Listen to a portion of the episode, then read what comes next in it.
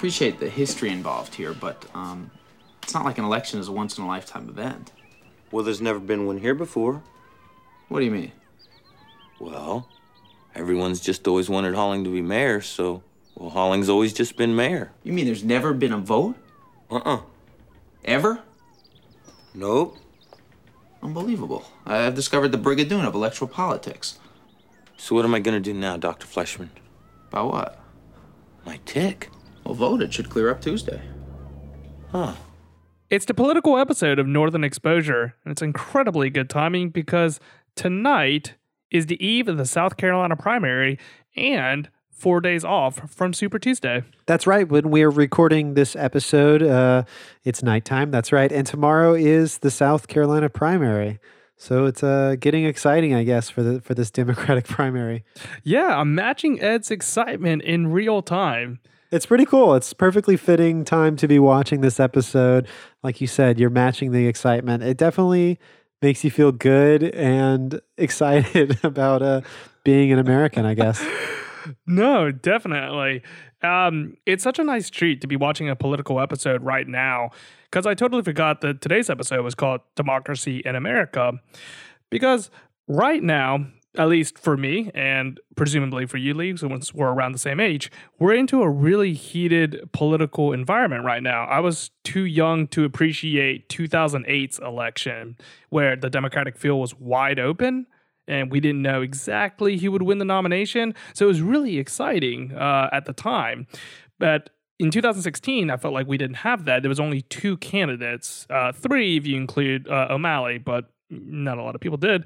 So right now, I'm all politics 24 7 right now. And joy becometh to me that even the podcast I'm recording is about politics. Yeah, it's pretty cool. You know, obviously on topic. Uh, but I think one thing we can take from this episode, just sort of overall, is, you know, this episode deals with a very, you know, at least in Joel's perspective, like the outcome of this election is not uh, a crazy, of crazy consequence. You know, it's it's, it's just a small uh, mayoral election in a small town, but still, uh, you can see how that can be exciting. You know, the show makes that um, as dramatic and exciting as possible, and you can really, uh, you know, appreciate the power and magnitude of even the smallest of elections. It's um, something to be proud of, I guess. Yeah, it's definitely, I would say, yeah, I would say the best thing about being an American voting. It's a good call. Yeah, it's your civic duty. So, what? Okay, so what are we talking about, Charles? Oh, right, right, right. Okay, so we're not NPR politics podcast. We are the Northern Overexposure podcast, where we overanalyze the television series Northern Exposure. My name is Charles. I've never seen the show. I'm seeing it with fresh eyes, and I'm joined here with my co-host Lee. That's right. I've seen the show quite a few times. So this is sort of like me introducing the show to you, Charles, but also, you know, hashing over the details, over analyzing, as you said, and sort of getting your outsider perspective. Uh, but also, I should mention that part of our mission statement for this podcast is to introduce the show to a new viewer. You know, obviously, Charles, this is the first time you're seeing this episode, but also later on at the end of the episode, we have uh, a guest analyst who's going to come on who has never seen the show before. And uh, we get their fish out of water take on this episode. I mean, you you've seen every episode leading up to this, but they've only seen this one episode. Yeah, I am very curious as to what they're going to feel about this episode. Presumably, they're going to know that it's not a political show that they're watching.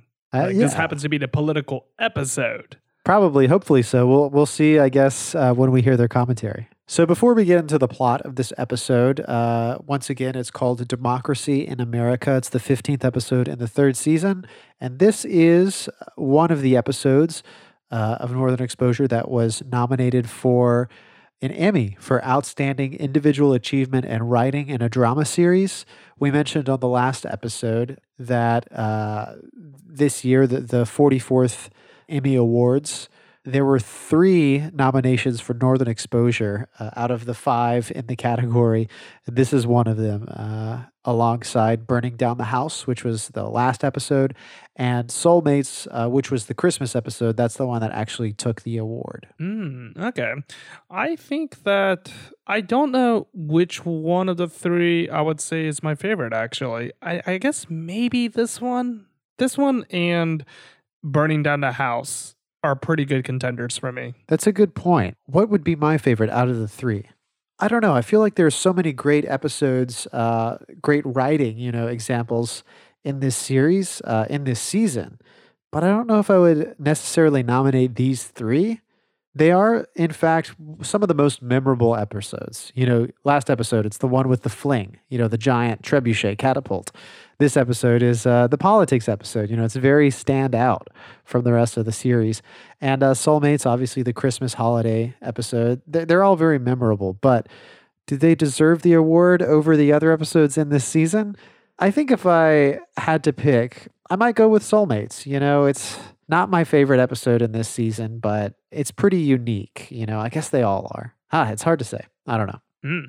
I should say the writer credited for writing this episode is Jeff Melvoin, who had written one episode before for Northern Exposure. He wrote Dateline Cicely, uh, but as we'll see, you know, as we get further into the series, he's he's written a lot of my favorite episodes. So more to come. Mm, okay. Yeah, I like Dateline Cicely, and I can kind of see how the writer for that episode had also written this episode. They're dealing with civic duty. Yeah. Um, a lot of concepts that are not especially only in Alaska, but seem to apply to like news and journalism and international affairs. like all maybe. of America as a whole. Right, Like, right, it- right. yeah. Like, it, it wasn't like character to character, I felt. It was more like a concept that they were trying to wrap around. True. Yeah, that's a good point. So this episode begins with its opening gambit. Holling is, you know, at the brick, tending bar, and Edna, a new character, Edna Hancock, enters. Uh, she's described as, I guess, sort of uh, another wealthy Sicilian. She owns 12,000 acres near uh, Maurice's land. Like she's his neighbor, apparently, even though they're what, like five miles apart or something? Yeah, I just thought uh, it, it's important to bring up in this opening scene that sort of uh, is the catalyst of the conflict of the episode.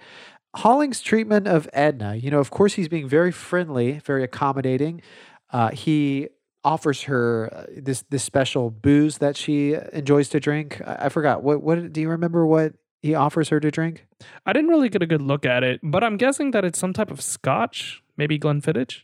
Right. He says like single malt. So it, it seems a little fancy. And, you know, as I said, he seems to be very accommodating, uh, very nice to Edna, but you can tell her reaction to him. Uh, there's something there's something wrong.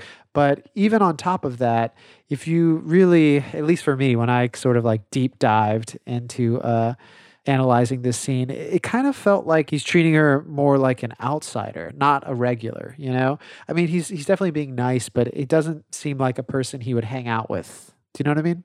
Yeah, I would agree. Like she's not and from all I can see on this episode, she doesn't even come outside that often. It's Yeah. not often that she socializes with folks. And in fact, she even has a line that says, I don't even like talking to people. Like I'm Yeah, a private person That's true. entirely.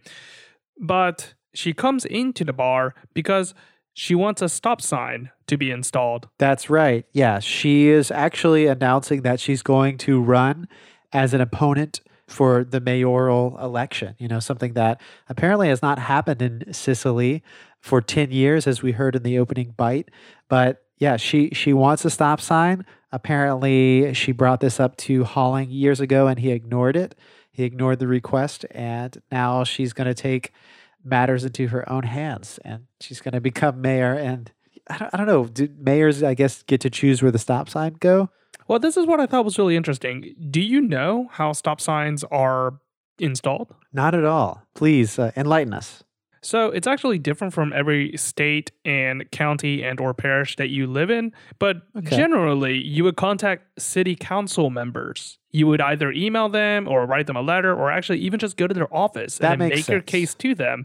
Right. And for a second I thought, well, maybe Cicely doesn't have any city council members. But Joel later in the episode says distinctly, well, all this does, like this mayoral election, is that the mayor goes with the city council members. They go get drunk and then they go home. Oh, right, They yeah. talk about taxes once a year. So they do there have city council. Yeah. So I don't know why she's raising the issue so much with Holling, unless somehow in the Charter of Cicely, the mayor decides where the stop sign goes. Yeah, you know, you're right. It sounds, it makes sense that city council would be the body that determines you know, stop signs and their erection.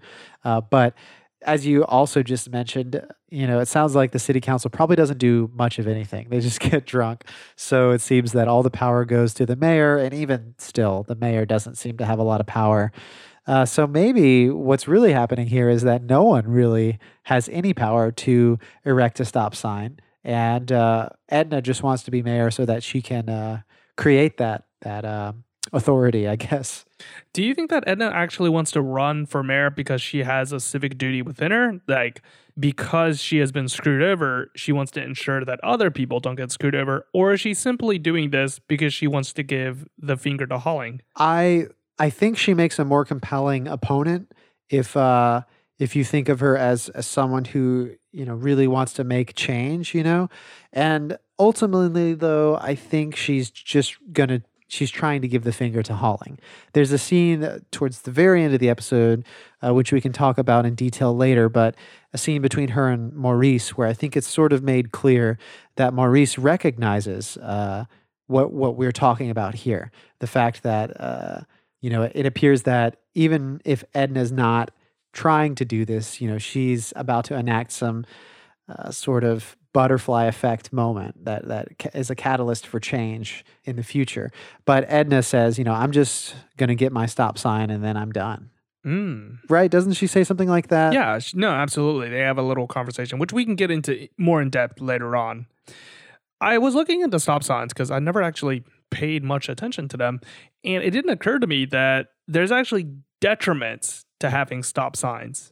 Okay. So apparently, according to some studies, one done by UT Texas, I believe, they were saying that stop signs in neighborhoods are actually sometimes more dangerous because when people see stop signs and they stop and then they continue forward, they actually increase past what the speed limit is in order to make up the lost time that they had in wow. stopping. Wow. Yeah, Yeah. I can kind of see that making sense. Yeah, they said that like the actual implementation should be yield signs and not stop signs. That's interesting, you know? Wow. There the bus stop uh, where I grew up as a kid, uh, all throughout elementary school, maybe even through middle school, it was a stop sign right on that uh, corner. And then in high school, it changed to a yield sign.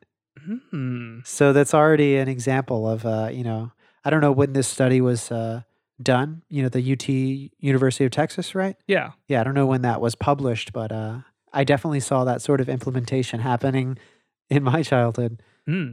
Do you think there's any deeper meaning to it being a stop sign that they want installed? Oh, that's a good little uh, detail to notice.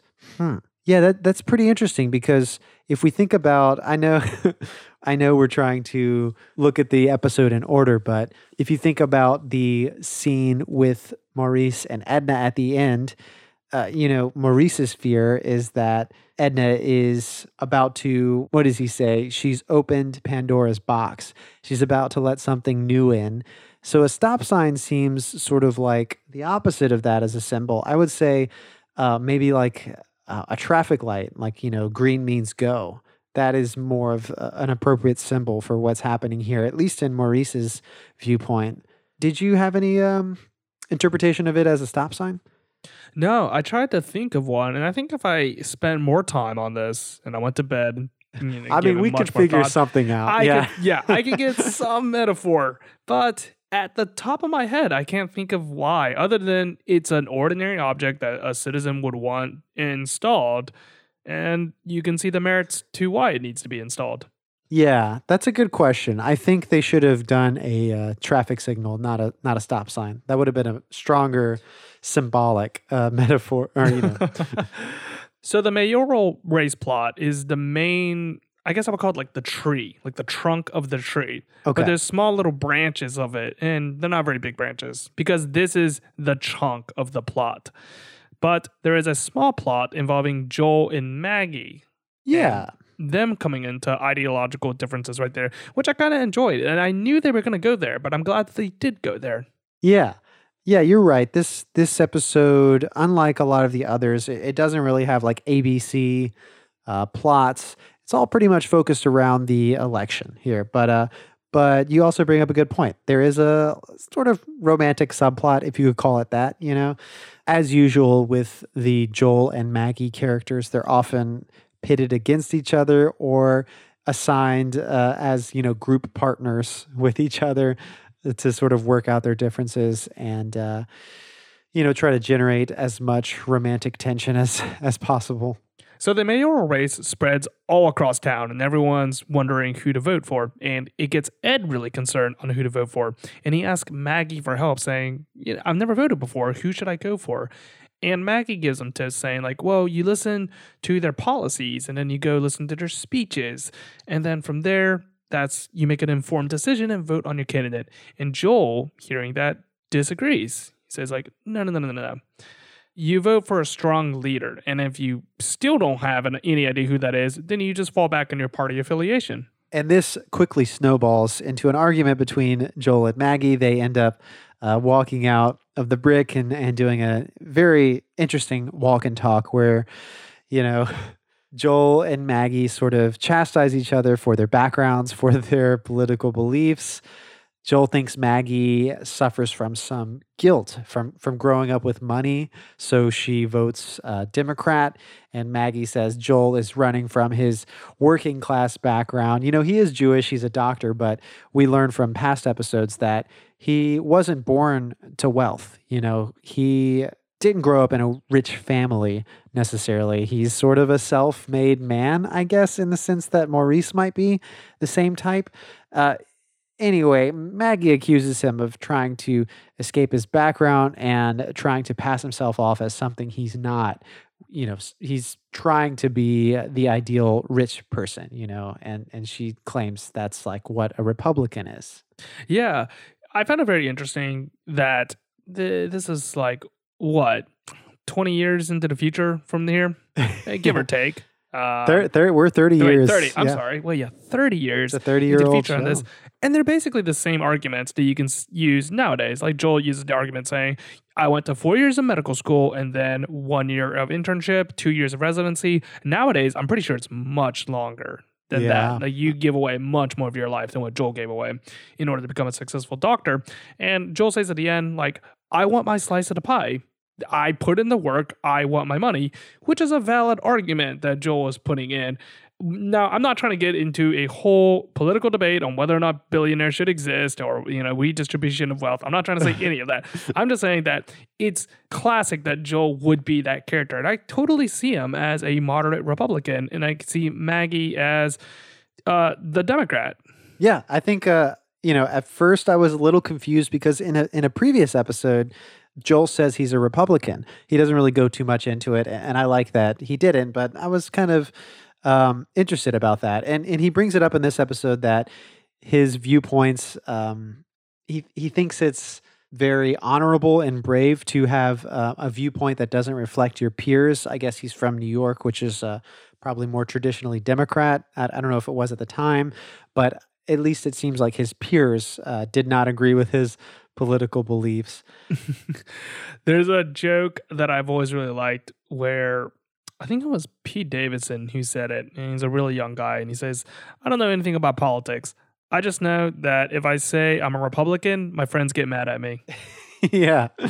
But yeah, so it makes sense. This this episode sort of clears that up and, and explains, you know, I don't know if it necessarily explains, but it, it definitely makes sense more to me now to see, you know, yes, that definitely makes sense that Joel is a Republican.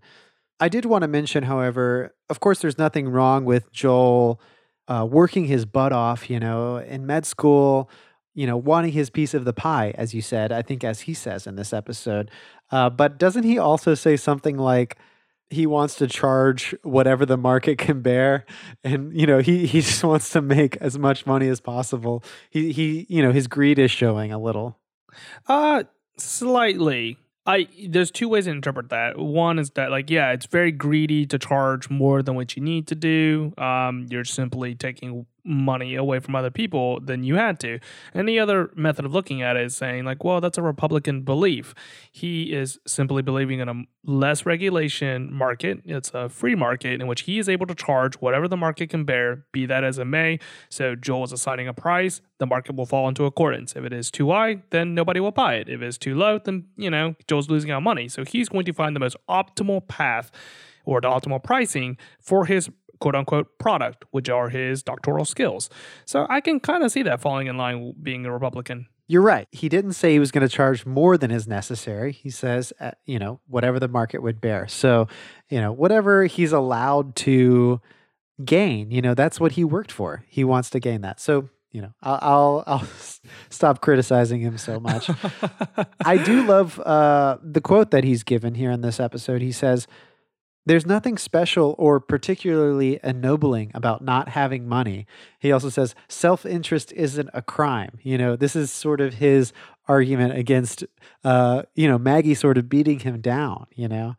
Yeah, no, no, no, no, no, definitely. And that's played throughout the episode and, yeah, and in American politics as well. It's like, where is the divide between being self interested and caring for the well being of everybody. I think someone town hall member says like, "Do you believe that the stop sign is a Jeffersonian or a Hamiltonian approach Yeah. to your Yes. uh, policies?"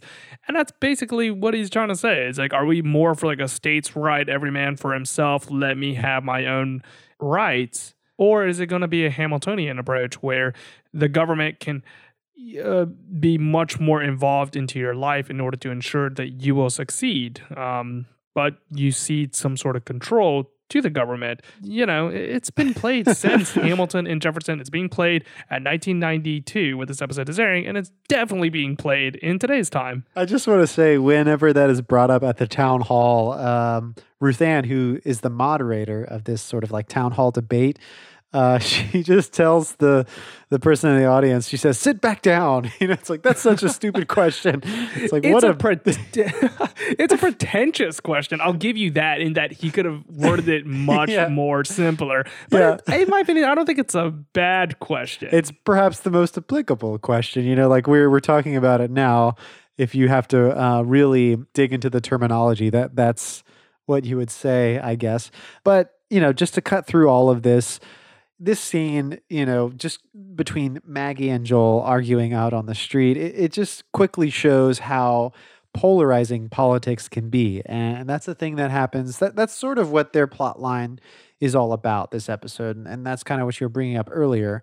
Why uh, it interests you? It it just shows sort of this divide and and how um, how critical it can be, I guess. Yeah, it's built in conflict right there. But I think the thing that's very interesting when you talk about politics in television shows is that very often than not, they're always going to come to a place in which the other side understands the other side.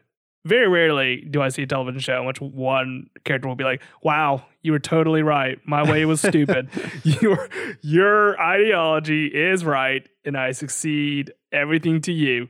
Wait, I just I do just want to say, uh, yeah, art and politics like hardly ever mix, and it's because of that. You can't really make a compelling uh, work of art or you know story if it's just like one way is right. You know, that's never usually the right answer, I guess, in in art. But you say that in at the end of this episode, it does uh, occur that way.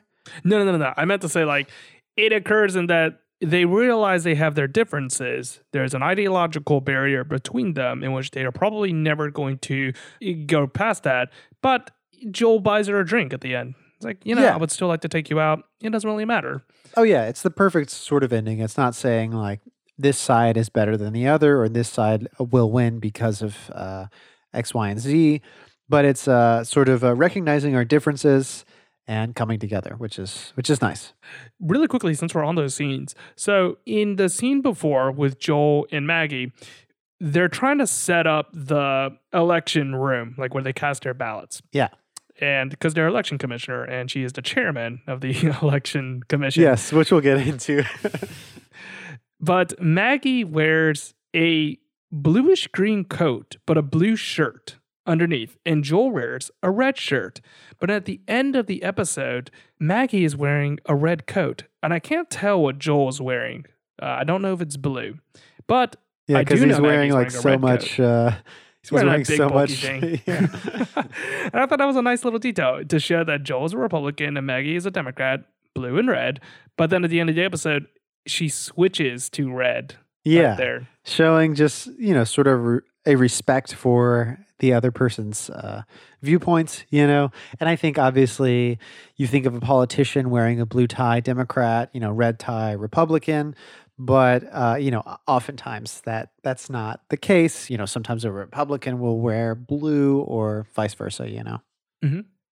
Do you want to talk about how Joel became election commissioner? Yeah, so that's sort of the next plot point in our chronology here. So Joel is visiting Ruth Ann's store. Actually, I forget why he's there. He's to buy dental floss.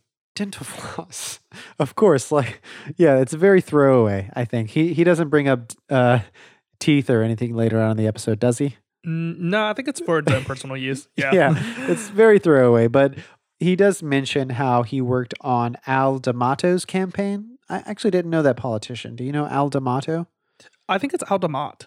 Demott. Sorry, this is Yeah, probably it's okay. my autocorrect on my my note taking app. Yeah, so Joel volunteered for Al Demont, which was a New York politician. He was a Republican and he was a senator from 1981 to 1999. We were a little bit too young to know who Al Demont was, but he was known for being an everyman. They kind of called him like uh I think like the pothole fixer, like they had a nickname for him for that. And it was Alright. meant to be uh derogatory, but he eventually embraced it because it's kind of a good title to have. It's like I Sure. care about the citizens. Yeah. Now, Altamont held the second longest filibuster by reading the Columbia phone book, Wow. and he lost in 1998 in his Senate race to Chuck Schumer, senior Democrat, Senate Minority Leader. Yeah, still here today. Interesting. It's uh, interesting in this scene. Joel mentions that when he was working for Demott's campaign, someone got a hold of the you know the Democrat opponent, you know their election schedule, and they were able to rip down all of the Democrats' signs and stuff like that, and put up put up all the Republican stuff. Is that illegal? That certainly sounds illegal. I'm not going to go on record and say it is illegal, You're but a sounds like something you can report to an actual Yeah. election commissioner and they would take a look at that. Yeah, Charles, you're not a lawyer, but uh, but of course, yeah.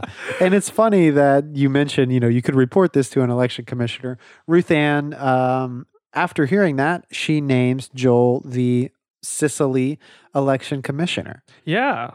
She even gets some good digs at him. She calls him the Tammany Hall. What's that? That's like an old New York City political organization. Like it, it fell out of favor in the 1940s when they tried to take on FDR, but they used to be like a huge, uh, what you would now call like, uh, I guess, like a special interest group, kind of. Uh, Okay. Not nearly as strong as that, but they usually decided who the Democratic candidate would be. The Democratic Party of the 1920s, not the current iteration of the Democratic Party. Yeah, yeah. Well, so Ruth Ann explains, you know, the duties of the election commissioner is that, you know, they, they oversee that everything is done properly and above board. Uh, you you know you could say that Ruth Ann picked the wrong person to be the election commissioner. Obviously, someone who just admitted to uh, you know cheating. I guess in the past. I don't, I don't know. Again, I don't know if it's illegal or not. I don't know if I can call it cheating. Uh, but you know, I, you could also say that she's choosing to name Joel as the election commissioner as a punishment. You know, to teach him a lesson. You know, it, it's something that maybe he's done improperly in the past. And now that he's in a position of power, maybe he'll have some respect for it. I don't know. Yeah. I, well, I thought that she gave him the election commissioner job because he was an outsider. Oh, interesting. Because he has uh, sort of no horse in this game, horse in this Uh, race. Horse in this race. I keep messing up that analogy on this podcast. you know, horses are used a lot in politics, like as uh, analogies. Like horse Yeah. trading is another one. What's horse trading? It's like when you um want to trade position for position. Okay. Huh. Yeah. Well, to balance out the ticket, though, of this election commissioner is that Maggie is the chairman of the election commission. Yeah, which basically means that I think uh, Ruth Ann says Maggie makes the arrangements and uh, the election commissioner, Joel, oversees the arrangements. Oh, no. Is that right?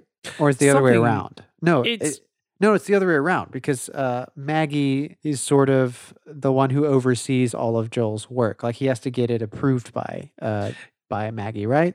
Something yeah, like that? yeah, It- that's how it goes. But honestly, the way I read that scene was that it was circular in that they both had to go with each other. That and makes it, sense it didn't matter. Like no one had like power over the other. It was left very vague in the, the town charter. The charter is what it's called. Yeah. Yeah. So whether or not I, I, I thought it maybe was that Maggie has the power above Joel, but I also like your interpretation, which is probably correct, that they sort of have to get compliance from each other, which uh, is sort of our outcome at the end of the episode, as you mentioned, you know, when they sort of switch color coding and uh, Joel buys her a drink. Oh wait, hang on. Let's let's tie this together. Let's let's do some neat Okay. little Transition? together. Yeah, Yeah. transition. hang on. Okay, so there's a scene, the next scene between Maggie and Joel, where they discuss how they're going to set up this uh, voting area, and she kind of criticizes Joel on his appearance, saying that he wears ties, he has this clean cut appearance because he wants to give off the idea that he knows what's going on. He's not lost. Right. And the way I interpreted it was that she's saying that appearances matter, which is why she cares so much what the polling station looks like. And I think maybe she's also hinting that character matters in the candidates. Yeah, I really love that bite as well. I love the performance too, so I think we should play it real fast. I'm not a shallow, insubstantial person just because I think appearances matter. They do matter. And I agree, you know, whether or not you think the appearance of the polling station, you know, whether or not it's decorated, if it's really going to affect the vote or the voter, I think it's the principle involved. That's what Maggie is really focused on. I think there's definitely a lot of truth there.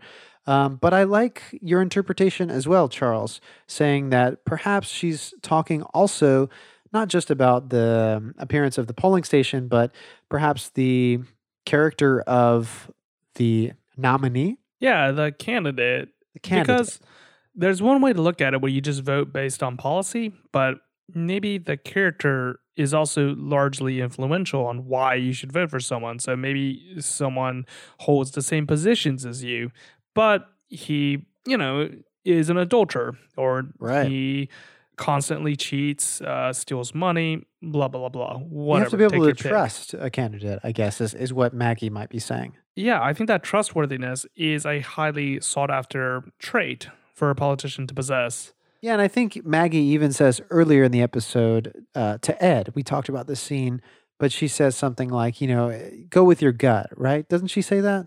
Yeah, she does. She says that even after all the policies and the speeches that you listen to, you have to eventually come down to whether or not you, as a human being, think that this is someone that you want to lead over you. Yeah. And so that, you know, what we're tying it into is the idea that perhaps this soundbite, you know, appearances could also translate to sort of a gut reaction to a candidate. So actually, the scene I think right before that, we have Holling uh, getting shaved at the barber's. Uh, I think this happened in the last episode, in a very recent episode. He's always getting a shave, right? Yeah, I noticed that. I wrote that down. I said, Holling's getting another shave. And it's a possibility he gets shaved often and we Yeah. just don't see it. So he must not shave uh, at home. He just goes to the barber all the time. But, you know, this begins sort of Holling's uh, process of going around town and sort of gauging uh, his constituents, right? So it seems that it's an easy win for Holling. He's been mayor for 10 years. The people love him. But uh, somehow he starts to get the the memo, you know, that Edna might have uh, a lot more votes than he might expect. And I like the barber's um, sort of dialogue with Holling. He talks about, I think he flat out tells Holling that he's going to vote for Edna, right? yeah, he says that he's going to vote for Edna, but his wife still has his vote. Yeah, he says his wife says you can't trust women. That's why she's going to vote for Holling. But I like the barber's reasoning. He says uh, he equates it to a story. He says for many, many years he drove a Dodge and he loved that car. And uh, when it crapped out, when it died on him finally after like a decade or more, uh, he went to the dealership uh, with the intention of getting another Dodge, the same car or you know the the same um model make And ultimately, he left the dealership uh, buying a Chevy because I think in the end, he just wanted some change. You know, I don't know if he says it that way, but that's his uh, rationale for why he can't he can't vote for Holling again, or not again, but why he doesn't want Holling to be mayor again. Like, I think that story's nice in that if you went to an ice cream parlor and you always had vanilla ice cream, you're like, I'm gonna change it up. I'm gonna have chocolate ice cream. It's like, all right, it's a new flavor. I get it. Change is good. But in terms of politics, I find that to be a very strange reason. It's like ah, I just wanted to see what the already other party felt like. It's like no one does that. but I guess for a small stakes mayoral election in Cicely, like yeah, you might as well do that. Like, well, what's the worst that's going to happen? They're going to hike up his tax rate by like forty percent. Like, no, like it's probably going to remain the same. yeah. So once Holling realizes that he might not have all the votes that he needs in his pocket, he decides to go and negotiate with Edna at her house. Yeah, I think uh, this is later used against him, but he doesn't want to go through the whole process of an election. So he offers her the stop sign up front. He's like, Look, we don't need to do this. We don't need to go through this. I'll just give you the stop sign, which we talked about earlier in the episode. It's like, why is Edna doing this? If she just wants the stop sign, uh, why didn't she accept this offer from Holling? And I think maybe the answer is, you know, she's just really ticked off. She wants to give him the finger and show him that, you know, it's his duty and he's neglecting it. So someone's got to do it if he's not going to do it. Yeah. I like the look of this scene. I like the snow that's falling down while they're having the conversation outside of her house. I feel that's got to be real snow, right? It's like that's what I was thinking too. Yeah, it's very heavy. Okay, Lee, you work in film, so I have two questions regarding snow in film. Okay. Does the snow actually affect the sound? Like when they're out there filming, because snow dampens noise. So did they have to like turn up the gauges on the microphones that are on set whenever they're out there? And also, how Wait, wait. of the Let me let me let me answer your first question. Okay. So I've never recorded sound in snow, but I would imagine the sound of falling snow is quiet enough that it, it shouldn't make any sort of white noise or low level noise. But if anyone here has recorded uh, in a snow storm or just in a snowfall, please let us know. I mean, perhaps there is a, a large amount of sound, uh, but I haven't experienced it. Um, well, I mean, like the sound that the snow that's already been accumulated, does Yes. that affect it?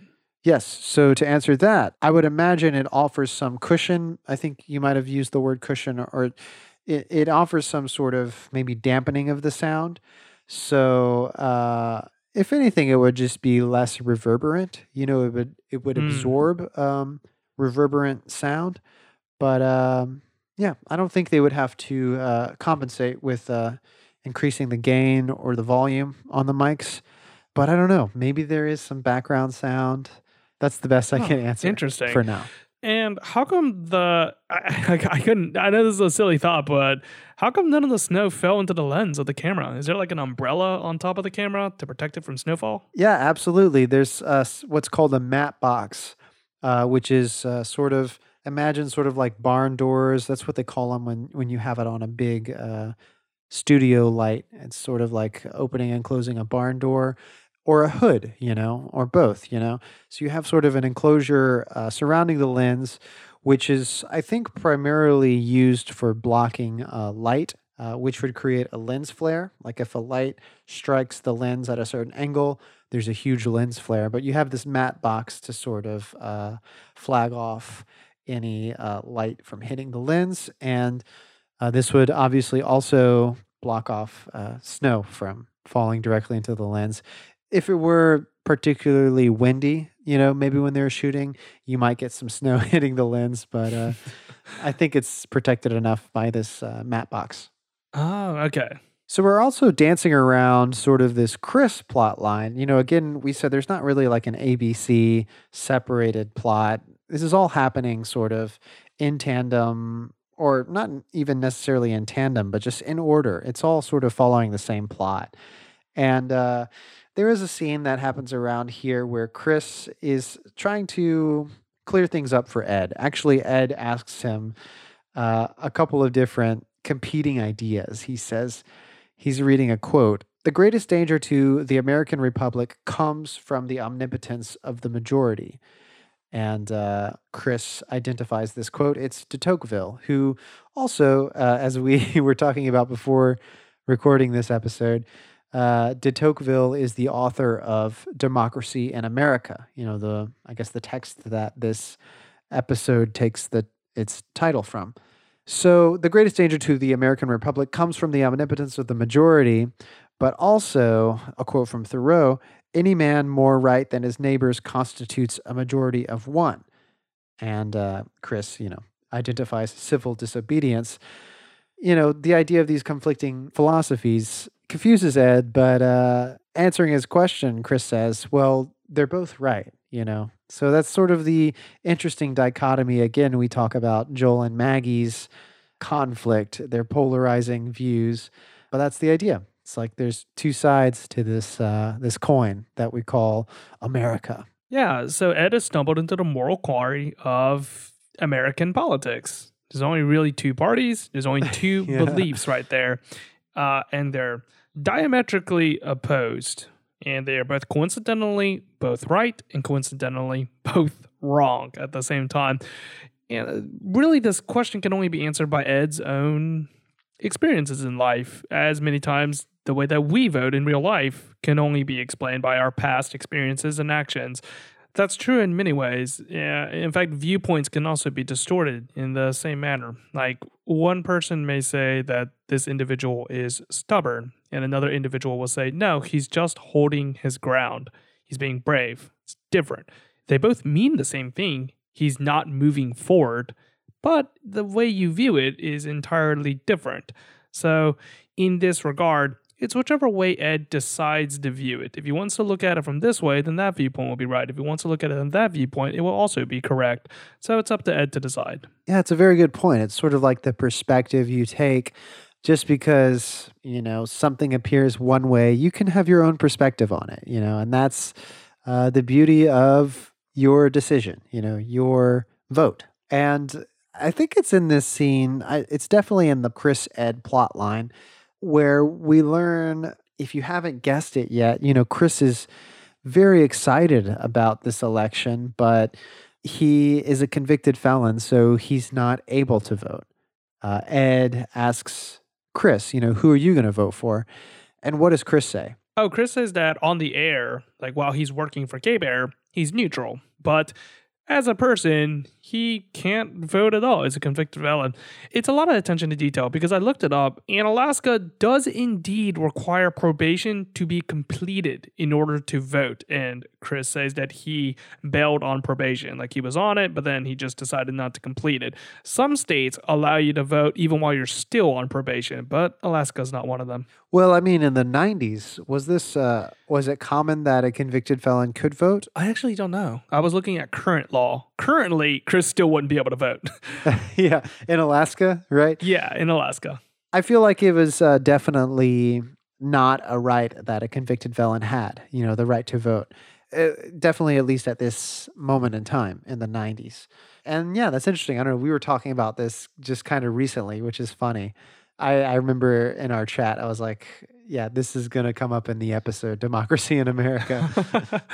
yeah, we were talking about which candidate in the Democratic Party was supporting convicted felons' uh, voting rights. And there's only one candidate that supports it. And then most of the Democratic field says only after you have been Yeah. through jail can Yeah. you vote. Unfortunately for Chris, you know, he's, even though he served his time, he still does not have the right to vote. I like that Chris is really into democracy. He's really Yeah. into democracy in action. And I find that there are, at least to my personal experience, the people that come into America are the ones that are most excited about voting. Like immigrants, whenever they become Americans, Yeah. are very excited about voting because, as Ed later realizes in the episode, many places still live in an authoritarian regime or an Yeah. autocratic, no votes taken. It, it's simply their way. So I like that Chris, who's had this opportunity removed from him, the ability to vote, he's actually encouraging others to take up arms and wants them to go vote. Yeah, and and sort of there's also the factor too. Uh, you you mentioned that outsiders uh, seem to be more excited, maybe, or, or take more pride in some cases with the authority to vote. You know, it's possibly also that, you know, if you're born into it, you kind of take it for granted. Whereas uh, someone who has immigrated to the United States, it's something that they fought for for a long time to have this privilege and to have this right. And it's something that they believed in and that they wanted. That was like true to their ambitions. And they've achieved it. And so they're so proud of that. And that's uh, partially why maybe they want to vote. And uh, alternatively, if it's something that you had and maybe you took for granted, like Chris, uh, and you lose that power, you understand uh, its beauty, its magnitude, you know, its importance. That's why perhaps he wants to inspire others. You know, if you got it, use it. You know, don't uh, sleep on that privilege that uh, you know Chris ha- has lost. Exactly. There's a great joke from Maria Bamford, which she says, there is a few phrases in English that you can only learn after you've been here for a few hundred years. Like, why vote? Who cares? It doesn't even matter. that's pretty great. Yeah, that's the that's what we're all boiling down to, I guess. yeah, that's what Chris is trying to not do. well, all right. So what are we going to get to next? Uh, let's go to the town hall. Yeah, so as we said before, Ruth Ann is sort of the moderator of this town hall. We have Holling sitting uh, across from Edna. You know, they each have their sort of like name placard uh, in front of them and a glass of water, answering questions. I can't really remember what happens in this scene. I think Chris stands up and gives a quick uh, sort of haiku uh, to sort of set the stage. He says, On a withered branch, a crow has alighted, nightfall in autumn. And then he sits back down. Yeah, what did you make of this uh, town hall? That is a quick pivot to how much you love America. Like, come on, Holling, that's such an easy toss up, man. Like, you gotta, you, like, off the top of my head, this is how you transition if you're a politician. Chris, that is a wonderful poem from a wonderful American poem. And we need more of that in our country right now. What you just said right here, that is applicable to our little town of Cicely. And that is why you should vote for me, because I will make sure that all of the ideas that are in that poem will come true in our little place. Right there, man. Boom. Charles, easy. Charles, are you running for mayor of Cicely right now? I'm just saying that Holling got a toss up. He had an easy alley oop. He just didn't do it. Yeah, I mean, Holling could have easily won this election, but he uh, lost it pretty bad, right? Uh, we'll well, get no, to no, the. no. He only lost by eight votes. Whoa, let's get to the election results down the line. But Okay. here in this scene, wait, who was the poet uh, for that poem? Do you know? No. Uh, we can cut this out, but was it an American poet or not? I don't know. I, I, that, but that's the thing. It doesn't matter. You just say it's an American poet. Like, can you say the poem to me one more time so I can type it into Google? okay. On a withered branch, a crow has alighted. Nightfall in Alighted? autumn. Alighted, one word. Nightfall in autumn. Okay. It auto completes to settled, but yeah. Could be a translation, which means it's not an, not Uh, an American. Oh no, he says it. He says it. It's from Bash. Oh, uh, Basho. It's Japanese. Ma- Matsuo Basho. Yeah, so what else happens in this town hall? There's uh, the quote we mentioned before when Ruth Ann tells uh, the person in the audience, "That's a stupid question. Sit back down." When he when he brings up, you know, the stop sign as an example of Jeffersonian or Hamiltonian democracy in action. Uh, a, a quick note: Are there any kids in this scene? You know, we talked about pew leaning kid a lot in the first season, and maybe a little bit in the second season, but where's our pew leaning kid? No, I don't think there's any kids in that scene. Yeah, that makes sense, I guess, because they're you know not of voting age, so they wouldn't have a re- wouldn't have a Hey. huge reason to come. But No, no, it's never too early to become an informed electorate. I like that, very true, and I think uh, Chris would agree with that. Oh, uh, yeah. You were gonna say like any other interesting things. Uh, Yeah. There is one interesting thing. Maurice gets up and leaves. Yeah, he has a very interesting outburst uh, in this scene. I wrote in my notes, you know, I wrote it down because I didn't exactly remember how the outcome was, you know, with Maurice.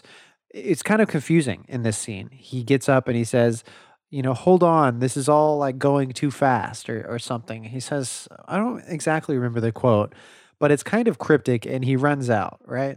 Yeah, it's a very cryptic quote, and I thought they were going to stop it right there, but they kind of just kept going with the town Yeah, hall debate. It is it is very kind of weird because it's like he just has a quick outburst that interrupts everything and then he leaves and then it keeps going. Well, the outcome is the next scene, right? So the next scene is Maurice and Edna are meeting, I think at Edna's house, right? Yeah, it's nighttime and it's snowing again, actually. Yeah, some more of that uh, genuine, real snow. yeah, and Maurice was pontificating on the moment, saying how he didn't even know that they were neighbors. And it wasn't until she brought out her gun to, I presumably threaten him to not encroach onto her property that he realized that she was his neighbor and he knew he could respect her. And he was like, okay, we're going to Yeah. be good neighbors. Yeah. But he also talks about how the addition of the stop sign was going to make more of a suburb land in Alaska. Like the reason that they even came to Alaska in the first place was because it was wild. It had Yeah. no regulations. It was every man for himself. You could breathe large, live large, and it took big men to tame big land. But the moment you add a stop sign is where the genie's gotten out of the bottle, and it's eventually going to lead to, eh, I guess the best way to describe it would be the state of Ohio. Maybe I don't know. Like what's the- Wait, why what's the a good analogy? Ohio? Like a suburb area, like a you know middle America. Yeah, sure. Yeah, it's a slippery slope. You know, genie out of the bottle, as you said. That's the quote that Maurice uses. And you're right. You know, he came to Alaska because it was unfettered wilderness, you know, sort of like clay in his hands. He could do whatever he wanted with it. And it's not that Maurice necessarily fears this expansion. You know, he believes in Alaska to be, you know, the next big thing. Uh, but I think I think what he's getting at is, you know, too much government is what is scaring Maurice. Too much uh, regulation, and uh, you know, once you give the mayor the power to erect a stop sign, you know, there's going to be a, a lot more reckoning, I guess, afterwards. Is what he's afraid of. I think that's. Uh, I'm not disagreeing with your take on that. I just think that a different take is that Maurice just doesn't want any change to happen whatsoever in Alaska. I don't Like- know though, because in previous episodes, he's wanted to build resorts. He's wanted to true. make some change. You, but no, sorry, no, I didn't mean right, to cut off right. because I didn't mean to cut you off because maybe you do have. Uh, what, what were you going to say? uh, more so that like I'm not entirely too sure if he's against the idea of quote unquote the government coming down to regulate Right. the place. Uh-huh. Um, because it's not necessarily a government regulation that happens whenever suburbs are being built and zoning laws are being enacted. That's more of a community organization that's happening right there, um, less so than the government. So I think that he's afraid that it's going to become, I guess, more commercial. But what you just said also runs counterintuitive to what commercial would be. Yeah, it's a very interesting distinction in this scene because it's like, you know, we've seen Maurice before say that he wants to bring resorts again, like golf courses, uh, you know, hotels, things like that, attractions, you know, but also in this scene, he's uh, realizing his admiration for uh, the wildness of this area and its um, untouched sort of landscape that exists in Alaska. So there's those sort of two conflicting approaches, you know, that Maurice has demonstrated in the past and in this episode. And what is that saying in this episode, you know, currently? It's it's an it's an interesting sort of duality in his character. Perhaps, you know, as I said, it's, you know, he's afraid of you know, you're saying afraid of change. I'm saying afraid of government. I think there's sort of uh, an interesting stew going on there. Uh, but there's a lot to take in. Yeah, and I like that Edna asked Maurice, "Do you want me to drop out?" And Maurice says, "At the beginning, I wanted you to, but this has already happened. Like now that you've introduced that concept to the townsfolks, they're going to want what's quote unquote rightfully theirs. They're going to want their own whatever stop sign equivalent will be on their own uh, driveways. So." yeah. with that in mind, the next two four. I don't know how often mayoral races are ran in Cicely, Alaska. Let's assume Yeah. four.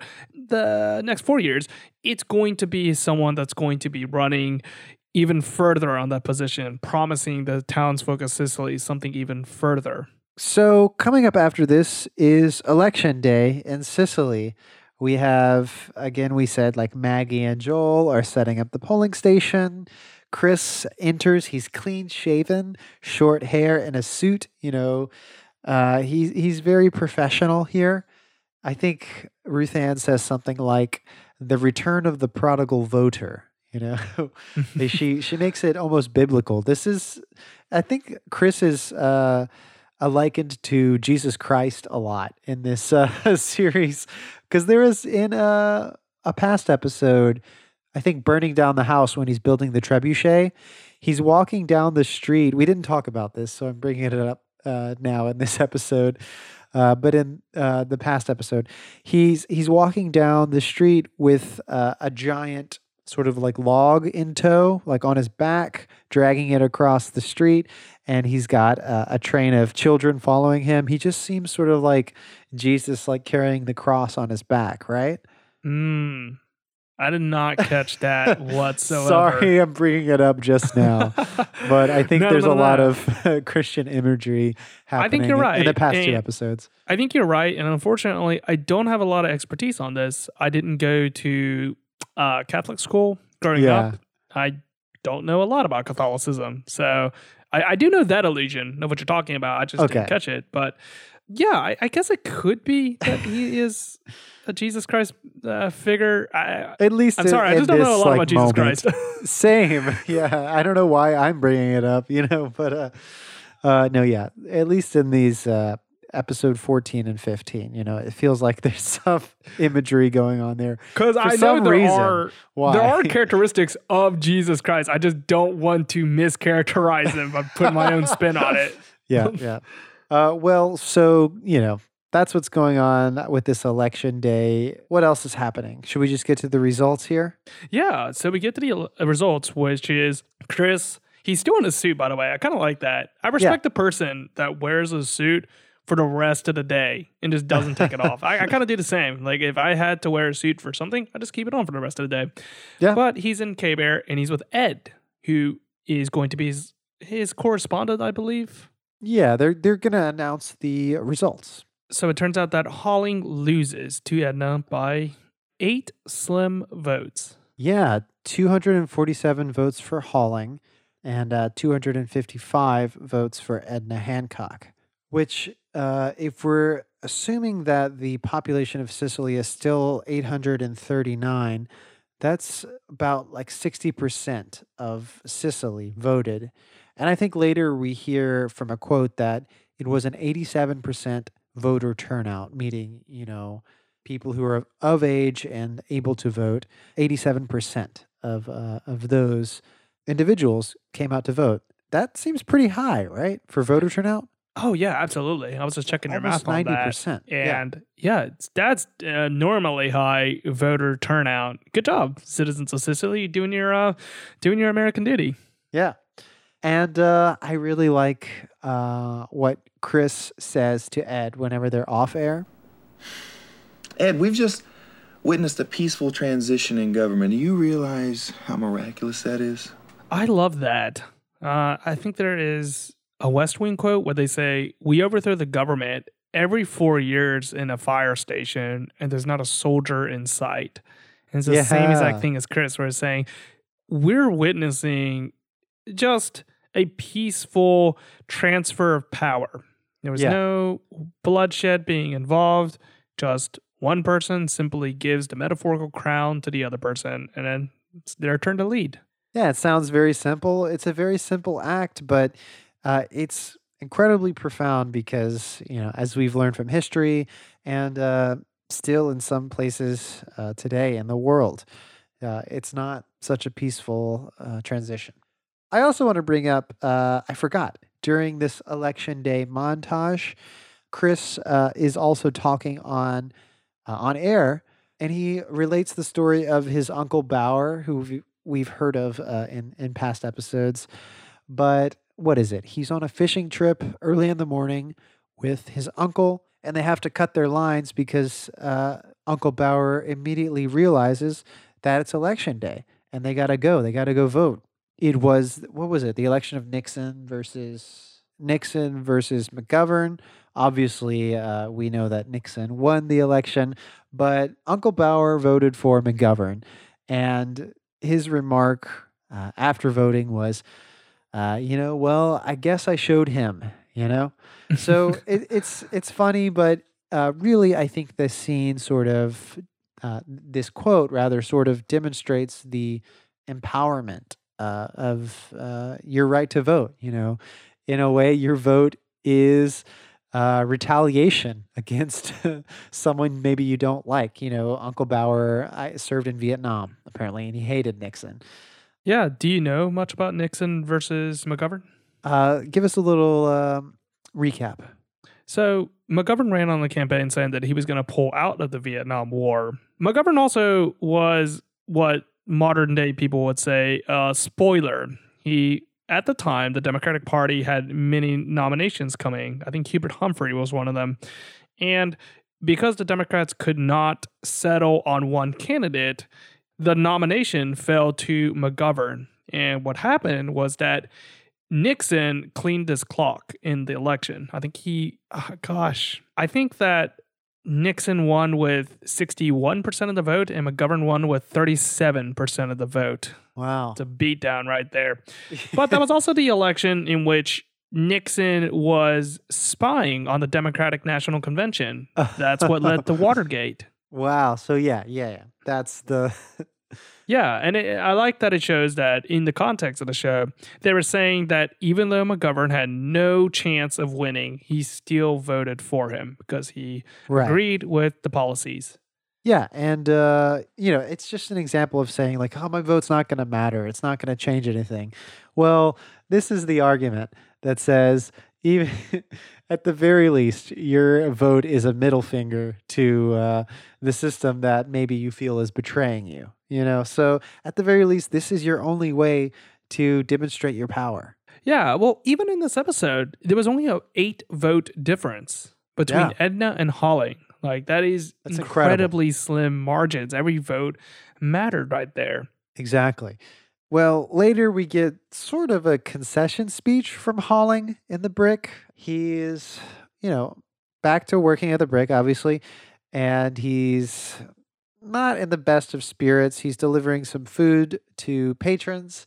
No one really wants to pipe up because essentially what's happened is all of his friends, uh, or, you know, enough of his friends voted against him.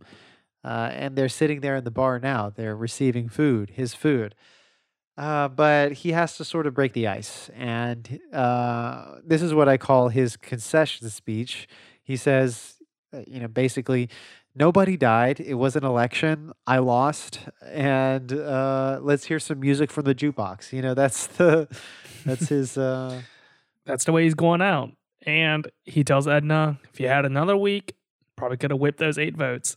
Yeah, that's pretty cool. I like that uh, little bit of dialogue. When he returns to the bar, Edna enters.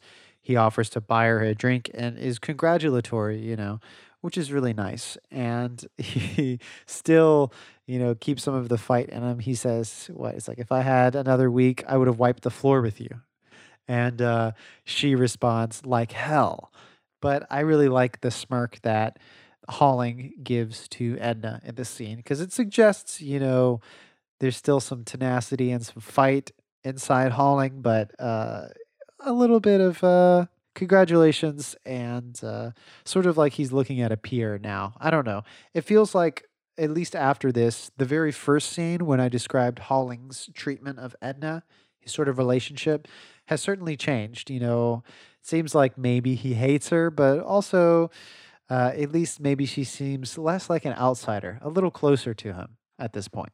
I hope that Edna returns in the future. I, I don't know if she does, but I think she's a pretty good character. You know, this is a very memorable episode. I think that she's going to return, but I honestly can't remember. She may not. But she's the mayor now, so why wouldn't she return, right? That's what I was thinking too. Because she is the mayor now, I think that that brings up all sorts of fun plot lines that could happen. Because previously, if they wanted to enact like a large governmental change, like local government change, they would go to Holling. He was the mayor, and Holling was already an established character, and he had his own agendas. So it would have just seemed like it was um, like another mischaracterization of Holling. But because they Like- no longer have to worry about that, they can use Edna, who is not well established as a character right now. We don't know everything about her. Yeah. It would. It's very fun to go up against that to see how the episode will play out. Yeah, like Holling's already established. There's no need to like bring the politics in. We don't need to like make something happen just so we could uh, explore Holling. He's there already. But uh, if we want to uh, get into Edna's character, then we bring in the local government. You know, so that that's another uh, avenue, not only for government but for Edna's character. You know. Oh, there's a weird plot line with uh, Shelley, maybe in two or three scenes. She's sort of turned on, very attracted by Holling's uh, political ambition, I guess. I think I- she's just attracted to ambition in general, not necessarily that because it was political. Yeah, just sort of like his position of power and ambition. Mhm. Uh, it's a bit throwaway. I uh, obviously we forgot about it until this moment, but uh, yeah, it is only it's uh, very short scenes. Let's see. Ed also recalls, uh, you know, losing his virginity, comparing that to this moment of uh, voting, and how it, it. You know, these are moments in your life when you feel like uh, you become an adult. Perhaps you know this is sort of Ed's bar mitzvah in a sort. Yeah, call back to Lightfeather, which I thought would never come back again, even in Name. Yeah, even in just like a, a cursory mention. Yeah, and he mentions that like it felt even bigger than that, possibly because I mean, if I overanalyzed it, this is the one in which it affects the most people. Yeah. Like the transaction. Okay, that's a that's the wrong word to use. Okay, the interaction between Ed and Lightfeather was between them, and yes, it did turn Ed into an adult.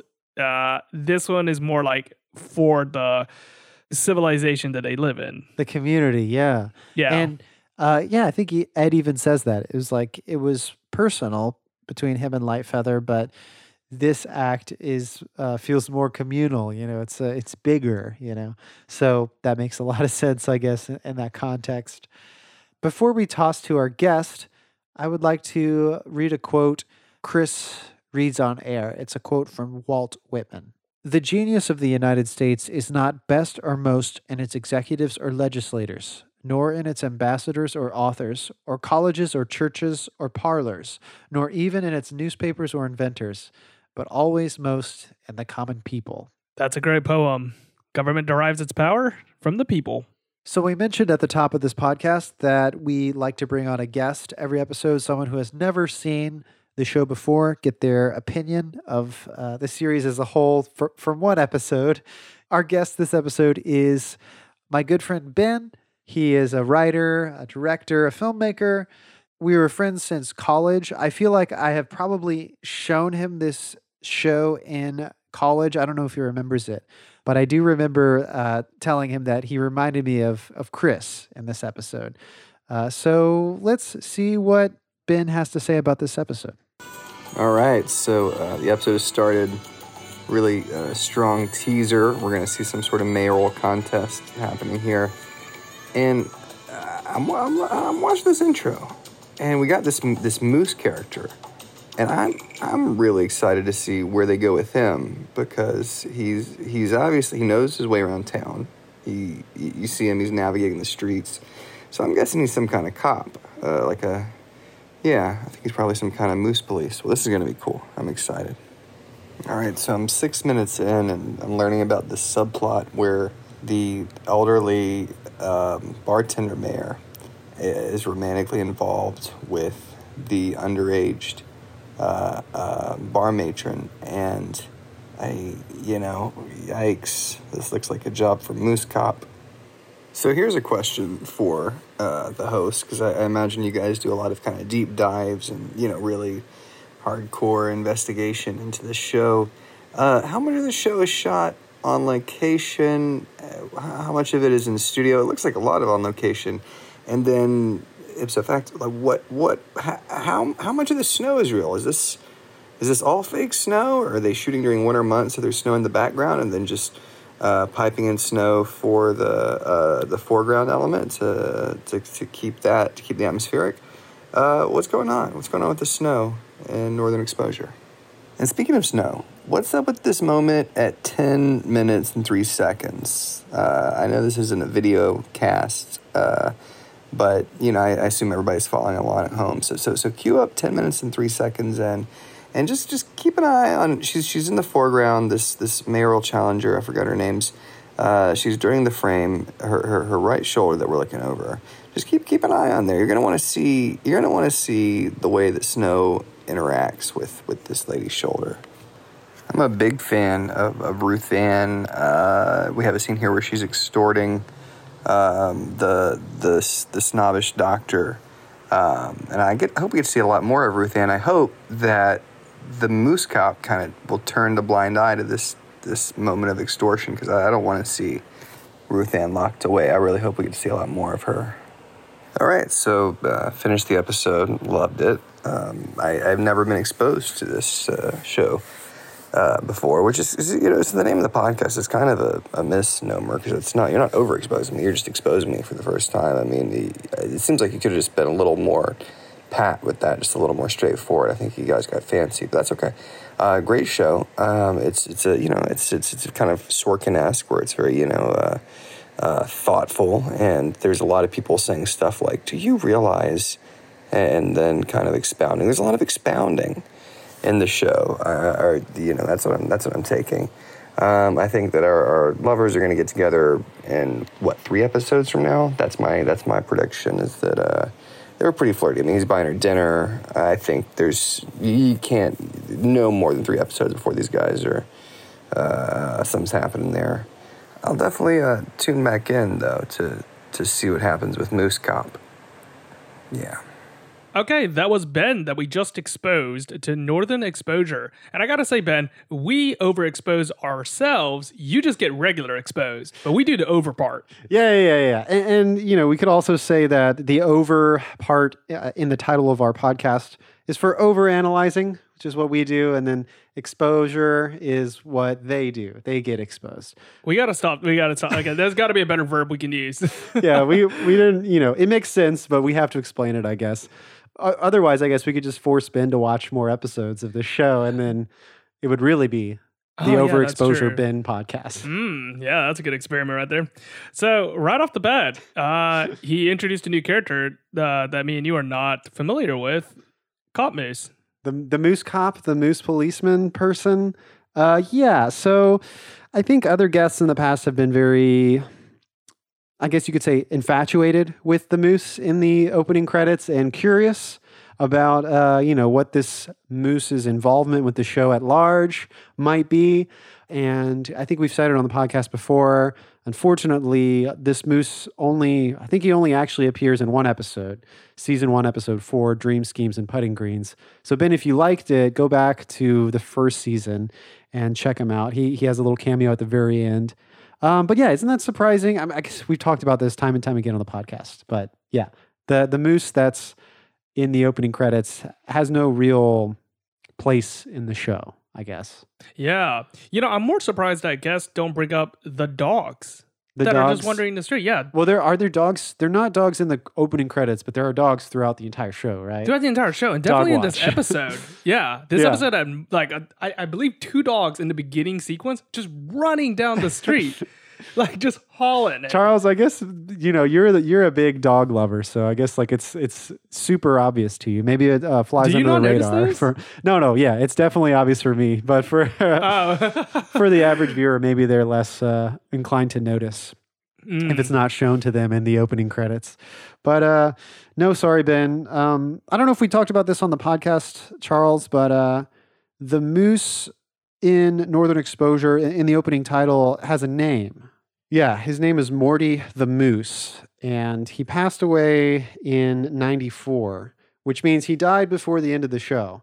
So, yeah, he's not going to come back in, in one of the later seasons, anything like that. I found, just to confirm this, I found it's an article in uh, Los Angeles Times The title is Morty the Moose of TV's Northern Exposure Dies. It was January 9th, 1994. I don't know the exact uh, date and time of death, but the article does say it was later found that a cobalt and copper deficiency in the diet of uh, Morty uh, is what led to his death. So they're not really treating this moose properly. Wait, so it, it died from a, a lack of proper diet? The article says that's what led to its death. So I don't know if it was uh, super direct, but there is some sort of correlation between uh, its lacking nutrition and uh, it passing away. Oh man, that's a that's a damn shame. It really is. Yeah. Poor well, Morty never came back for the last season. Well, it's 2020 now. We can we can digitally insert him right back in like Star Wars. yeah. For uh, season seven, you know? Oh yeah, yeah. if they ever do that yeah. revival. uh, yeah, who knows? Um, what else does Ben say? He brings up the question of what exactly, you know, how much of the show is shot on location, how much is shot in a studio. I can't say uh, 100%, but I am um, pretty certain from what I've read in the Northern Exposure book and just uh, online that to my surprise, actually, a lot of the interiors, including the brick, is on a soundstage. It's a it's a set. Um, the exteriors, like whenever they're walking down Main Street, that's all shot in uh, Roslyn, Washington. So you know, real exteriors, all the interiors. You know, Joel's cabin. I think we were talking about in the first season. I was actually surprised to realize, wait, this is all a set. This is not a real location.